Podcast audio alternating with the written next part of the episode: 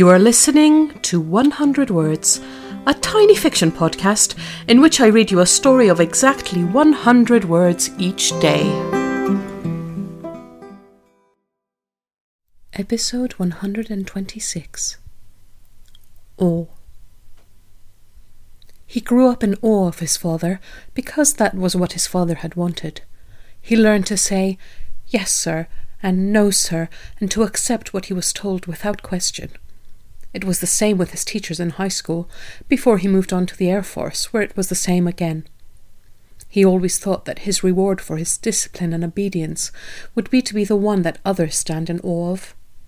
Now, as he cradles his tiny son in his arms, he discovers that what he wants instead is love.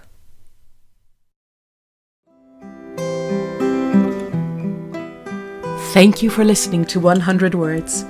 This podcast is written and produced by Marilisa Valtosano.